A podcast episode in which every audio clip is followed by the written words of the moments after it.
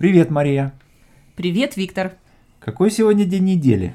Сегодня вторник. Ай, знаешь, я сегодня чуть не пропустил нашу встречу.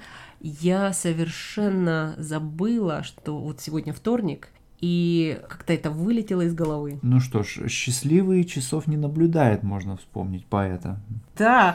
Ну, в общем, вы знаешь, мы же живем в ритме недели. Да. Мы живем понедельниками, вторниками, потому что а, на каждый день недели у нас э, бывает свое расписание. Ну, очень важная часть нашей жизни. Конечно, да. Ну, э, понедельник это вот э, первый по неделе день, да?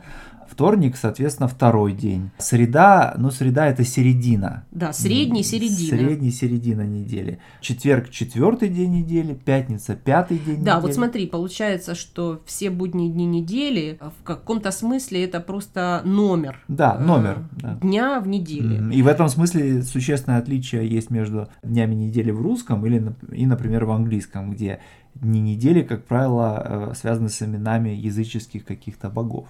Да. А суббота и воскресенье выходные дни. Суббота, понятно, от древнееврейского шаббат, то есть Мгм. день отдыха. Мгм. Воскресенье это тоже воскресенье Христа имеется Да, в виду. да. И интересно, что вот это конец недели. В русском языке неделя с понедельника по воскресенье. А в английском, скажем, вот э, в Северной Америке прежде всего, воскресенье это первый день недели. И для меня было таким новым совершенно знанием, таким удивлением и сюрпризом, когда я увидела календарь и увидела, что, кстати, поначалу было трудно ориентироваться, что воскресенье это первый день недели. Первый день. Ну, видимо, это действительно связано с тем, что вот воскресенье главный день, потому что это день воскресения Христа.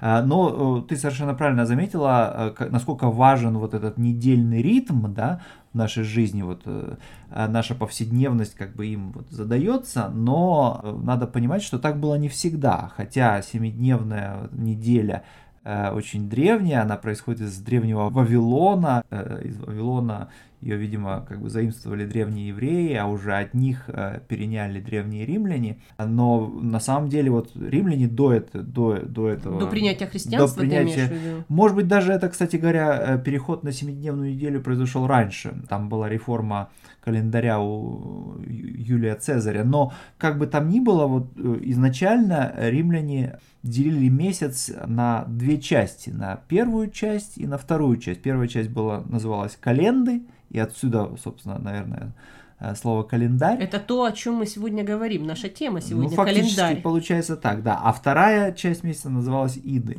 Да? Вот, то есть таким образом месяц, в котором было там примерно 30 дней, делился на э, значит, 15... На календы и на иды. На, на календы и на иды, да, то есть на 15 и 15, так примерно, да.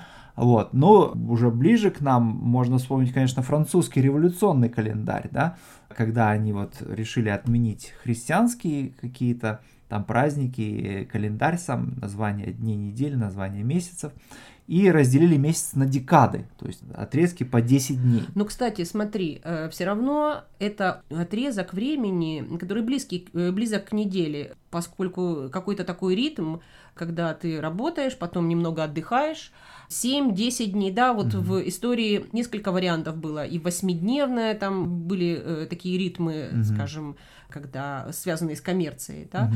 То есть все равно вот этот небольшой отрезок времени, Мгм. 7, 8, 10 дней, Мгм. это то, как человек себя вот мыслит, э, даже не с точки зрения сегодняшнего дня, а вот небольшой, э, небольшой промежуток времени, небольшое настоящее. Да, но при этом вот переход от одного ритма к другому очень труден, да, вот перейти, скажем, допустим, от семидневной недели к пятидневной или шестидневной неделе, я знаю, что вот в Советском Союзе в какой-то момент пытались ввести, по-моему, пятидневную неделю, и это было очень трудно и, в общем, не прижилось, да, почему? Потому что вот однажды заданный этот ритм, как бы мы, мы, мы к нему очень сильно привыкаем. Ну, как это интересно, да, что календарь меняется, но тем не менее не все перемены приживаются, это не так просто, то есть это должно быть чем-то э, обусловлено, как-то объяснено и вызвано к жизни. Да. Получается, что, допустим, вот такие радикальные попытки изменить календарь, как вот э, во Мгм. французскую революцию,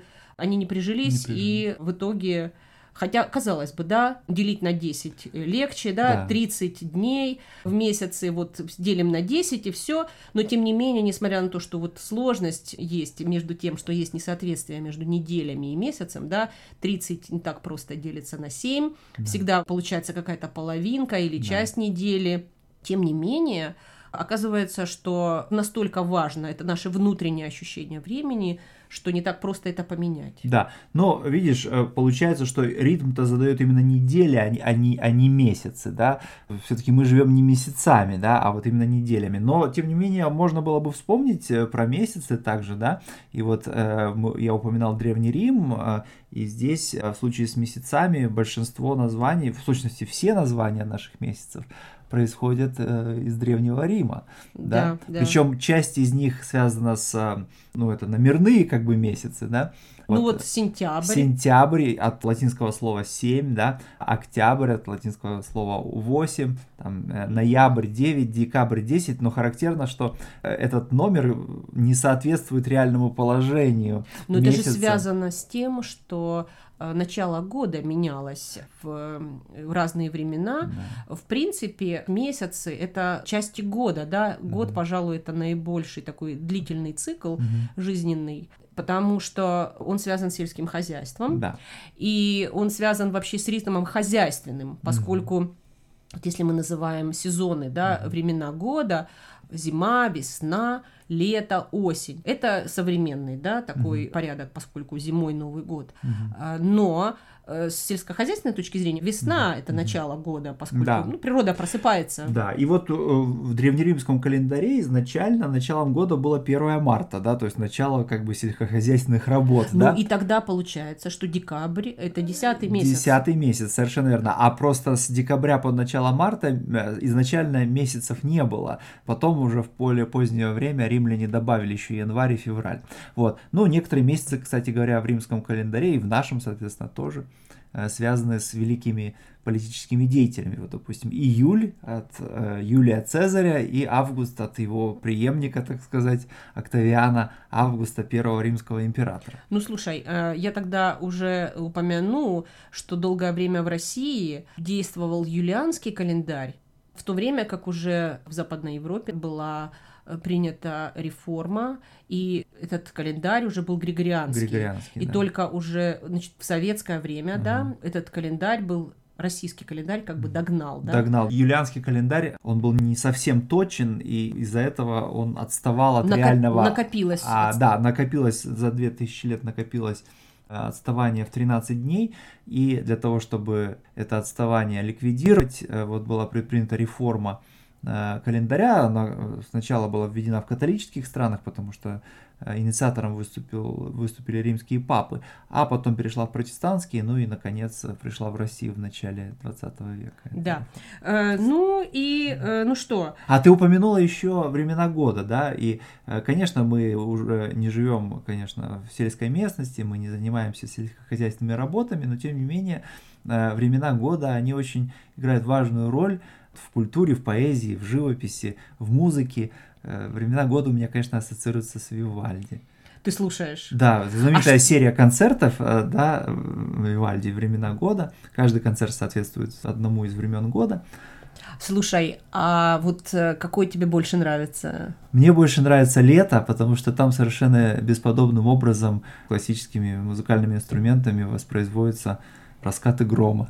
Э, Ага. Это бесподобно. Ну, мне больше... э, летом не нравится, но мне больше весна. Весна и лето — это мои два. Да, любимых. весна, потому что там пение птиц, конечно, имитируется Ну, там, э, конечно, э, весь цикл э, Мгм, изумительный. да. Ну что, на сегодня Замечательно. Спасибо. Пока. Пока.